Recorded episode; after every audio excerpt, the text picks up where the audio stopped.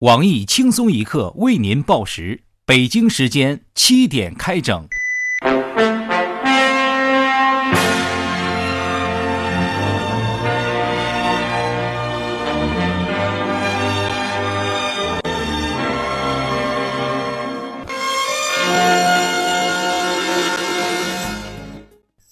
各位益友，大家好，今天是星期四，我是学过几句韩语，现在再也不担心挤地铁的小黄。大家好才是真的好，小黄地铁说韩语，小心被打哦。我是小桑，欢迎收听新闻七点整。今天要整的主要内容有。刚刚获得连任的国际足联主席布拉特上任仅四天便突然宣布辞职，具体原因不详。据我台可靠小道消息，早年布拉特在世界杯举办权之争中支持卡塔尔打击美国，此举严重惹怒了华盛顿区的群众，于是举报他嫖娼吸毒，并在美国的一档山寨七点整栏目中予以曝光。近日，江苏全省出现强降雨，省会南京更是内涝严重，水深及腰，一时间。一时间带你去南京看海，成为国内游新热点。国台低调富二代李天二认为，随着时代的发展，财富的定义也在变化。现在不但要有房有车，还要有船，要不然只能在家看海了。德国女司机发生离奇车祸，她竟然撞上了坦克。对此，我台有着多年三轮车驾驶经验的交通专家黄博士认为，女司机是不分国籍的，只是德国的更生猛些。下面请听我台前方记者卢大炮发回的现场报道。这位女士，请给我们描述一下当时具体是个什么情况？嗯，一会儿再说吧，我正跟保险公司说保险的事儿呢。喂，保险公司吗？我把坦克撞了。呃，我我没有开玩笑，真的。喂喂喂！西班牙国王外甥弗洛兰日前在游乐园插队时，遭到一位东方人模样的青年指责。没想到，这位外甥非但没有改正，反而破口大骂：“你闭嘴！叉叉中国人，你们知道在和谁说话吗？我是西班牙王位的第四继承人。”我台评论：坑爹的见了不少，但还是第一次见坑国王的呢。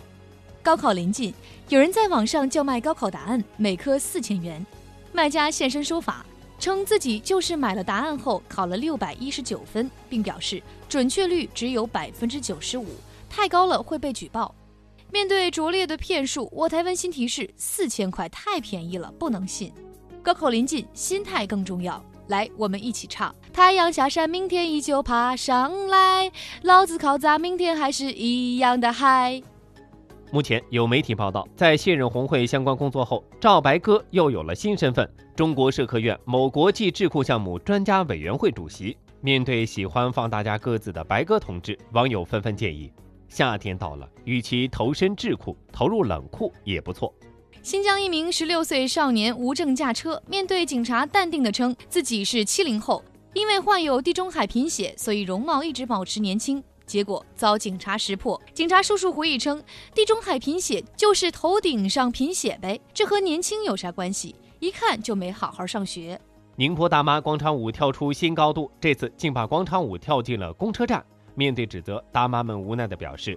周围实在找不到合适的地方，你让我们咋办？针对大妈跳广场舞所引发的一系列问题，我台胖编已经向台长建议出租小编办公区给大妈跳舞。此行为事先没有得到主编批准，事后也没有汇报。有网友爆料，湖南某中学老师在批评学生穿超短在批评学生穿超短裙时，使用了“座机”“小姐”等专业术语。我台形象代言人单身屌丝鲁大炮感慨道。看来这个老师也是有生活的，我到现在都不知道鸡穿什么样呢。下面请听详细内容。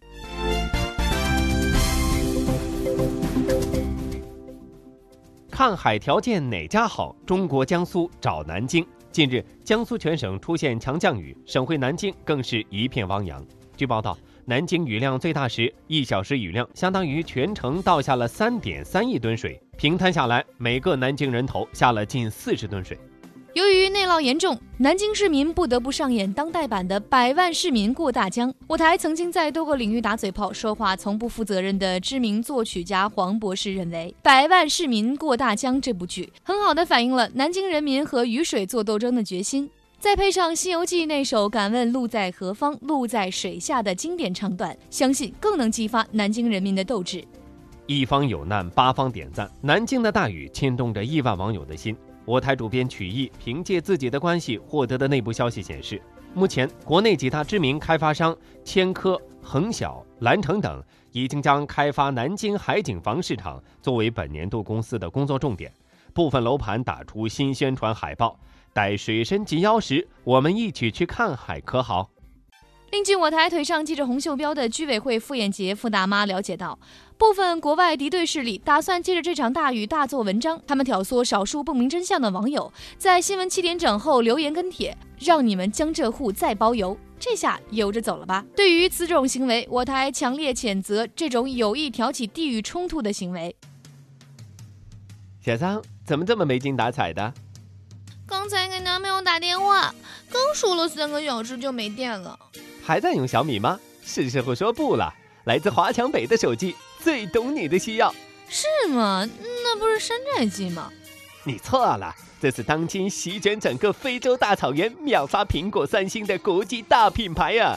啊，有多好呢？这款手机它支持 MP3 播放，内置 FM 收音机，还可以拍照和上网呢。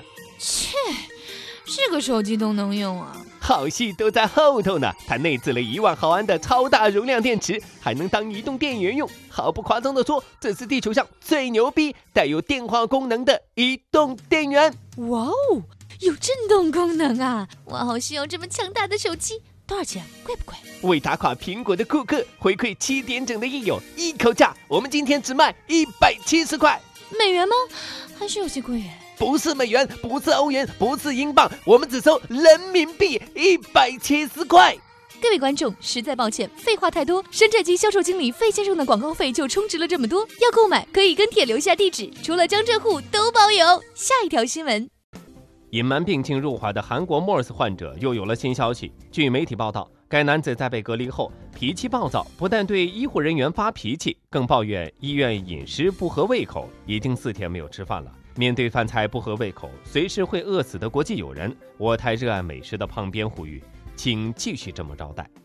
另据消息，有好事的韩国媒体称，总统朴女士三月曾去中东吃过骆驼肉，建议隔离总统。而日前有韩国外交部官员表示，本国公民瞒病入华是一个私人问题，韩国方面不会为此向北京道歉。同时，如果中国患者有类似情况来韩国，韩国方面也不会要求道歉。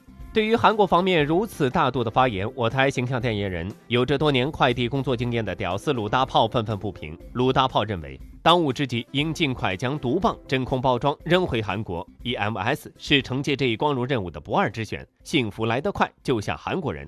EMS 对此表示，为解决邮递速度慢的老大难问题，公司在未来将面向韩国大量招募当地劳动力，将面向。将面向韩国大量招募当地劳动力，因为他们的传播速度实在快。真亦假来假亦真。今天本台得到洋葱日报社的智力支持。山东状元内裤八千一条，湖北状元内裤七千一条。日前，有小贩儿从各地低价回收往届状元内裤，又按各省教育强度排名定高价卖出。众多家长不惜花大价钱购买，只为让孩子高考时穿上它有好运。据悉，因抢购激烈，甚至有一些家长只抢到了女状元内裤，婆娑着这来之不易的硬的可以竖起来的内裤。来自山东的黄先生眼睛湿润了，他深深地陶醉在这芬芳当中，艰难地表示：“这居然是条原味的，儿子今年有希望了。”今天的新闻七点整就先整到这里。轻松一刻主编曲艺写本期小编东子将在跟帖评论中跟大家继续深入浅出的交流。明天同一时间我们再整。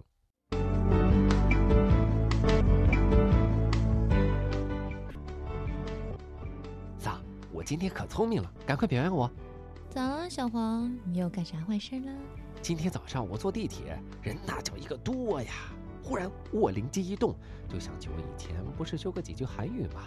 于是啊，我就随便拨了一个号码，对着电话那头说了几句韩语。你猜怎么着？车厢瞬间就不挤了，还有人给我让座呢！哎呀，小黄挺聪明的呀，今晚奖励你啊！好多白大褂都在四零四等你呢。嘿嘿嘿，嘿嘿嘿，有护士装吗？